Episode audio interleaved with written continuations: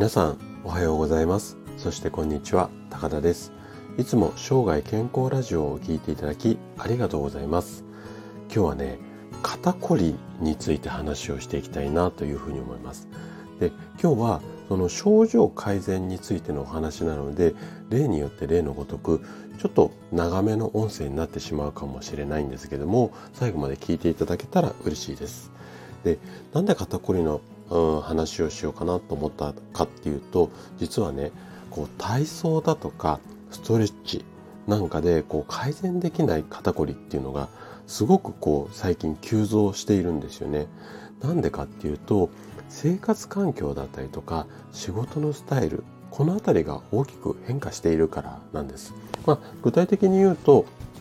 今まで会社でして、会社で仕事をしていたのが、まあ、自宅で作業することになったりだとか、あとはその外出を今までしていたのがしなくなって、まあ、運動不足になったりとか、まあ、こんな生活になってもう1年以上になりますよね。なので、いろいろとこう、皆さんの体にじわじわとこう影響が出てきている感じなんですよ。で、こんなこう、社会的な流れの変化によってこれまでの治療法では改善できないような肩こりも増えてきているんですね。で今回は肩こりの原因は食事にあったこんなテーマで体操とかストレッチで肩こりが改善しないよっていうあなたに向けてお話をしていきたいと思います。で今日の話はね3つあの項目をお話ししたいと思います。まず1つ目は肩こりの原因を理解しましょうよということですね。で2つ目は肩こり改善の食事法とは？で最後は食事法と合わせて実践していただきたいこと。まあこんな3つのテーマをあのそれぞれ話をしていきたいというふうに思うんですけども。で今日もできるだけ専門用語を使わずに分かりやすく話をするつもりなんですけどももし疑問質問などありましたらお気軽にコメントいただければというふうに思います。じゃあね早速本題の方に入っていきたいと思うんですけども。肩こりはもう日本人の多くの方が悩むいわゆるもうちょっと国民病って言っても言い過ぎじゃないまあそんな状態だと思うんですね。で厚生労働省の調査によれば国民の約6割ぐらいが肩こりを自覚しているもしくは経験したことあるこんなデータもあるぐらいなんですよ。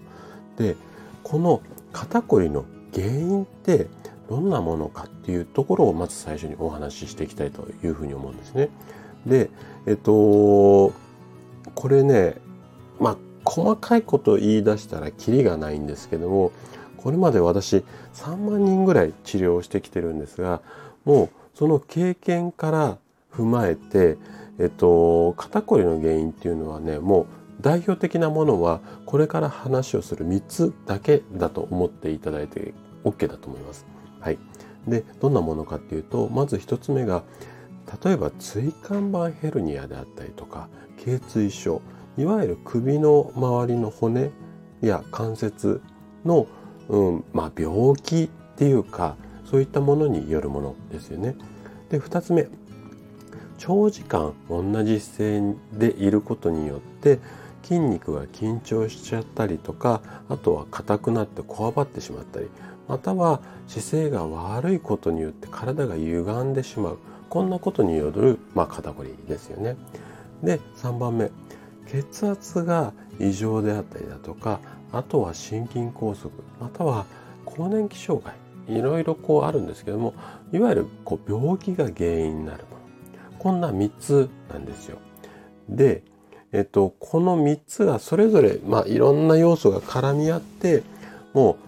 体操とかストレッチでは改善できないような肩こりになってしまうんですがその時の,、まあ、あの人間の体の中のイメージっていうのはこんなことが起こっているんですね。でまず最初肩が凝ったりとか肩や首周りに痛みを感じますそうすると筋肉が緊張していわゆるこわばった状態になりますでこうなってくると筋肉が血管を圧迫して血の流れが悪くなるんですね。で血の流れが悪くなることによって乳酸とかが溜まったりとかあとは疲労物質これがあの体の外に排出されないで筋肉の中に溜まるっていうことが出てきてしまうんですよ。でこういう溜まった状態とかっていうのが積もり積もってさらに肩こりがひどくなってくるいわゆる、まあ、負の連鎖とか慢性的な肩こりっていう形になるんですね。でこの辺をちょっとこうゆっくり噛み砕いて分析をしていくといわゆる肩こりの原因っていうのは血流要は血の流れが悪いことだったんですね。なので体操とかストレッチでほぐして瞬間的にその部分部分っていうか肩とか首の血流を楽にしてみても一旦楽にはなるんだけどもすぐに戻ってしまうんですよね。なのであのあなたの肩こりがずっと改善されないこんな状態の完成なんですよ。じゃあどうやって血流を改善していくのかこの辺の方法を次に話をしていきたいんですけどもポイントはお食事なんですよね。じゃあ次のテーマとして肩こり改善の食事法この辺りを話していきたいんですけども先ほども話をした通り肩こりの主な原因は血行不良なので血の流れを良くするような食事をとりましょうっていうのが治療法になります。で具体的には次の3つの栄養素を毎日の食事で意識するようにしてみてください。まず1つ目がビタミン B1 で次がビタミン B2 で最後がクエン酸なんですね。じゃあこの辺りをどうして必要になってくるのかっていうのを詳しく見ていきます。じゃあまずビタミン B1 ですね。このビタミン B1 の働きとしてまず、うん、3つぐらいあるんですけどもまず1つ目がエネルギーの代謝を助ける、まあ、こんな働きがあって中でも炭水化物の代謝と深く関わっています。で2つ目の特徴として先ほども出てきた乳酸を分解したりエネルギーの代謝にするこの辺りの助けるこんな働きがあるので肩こり改善が期待できますよっていうとこですね。あとは脳神経だったり末梢神経って言ってこう先の細い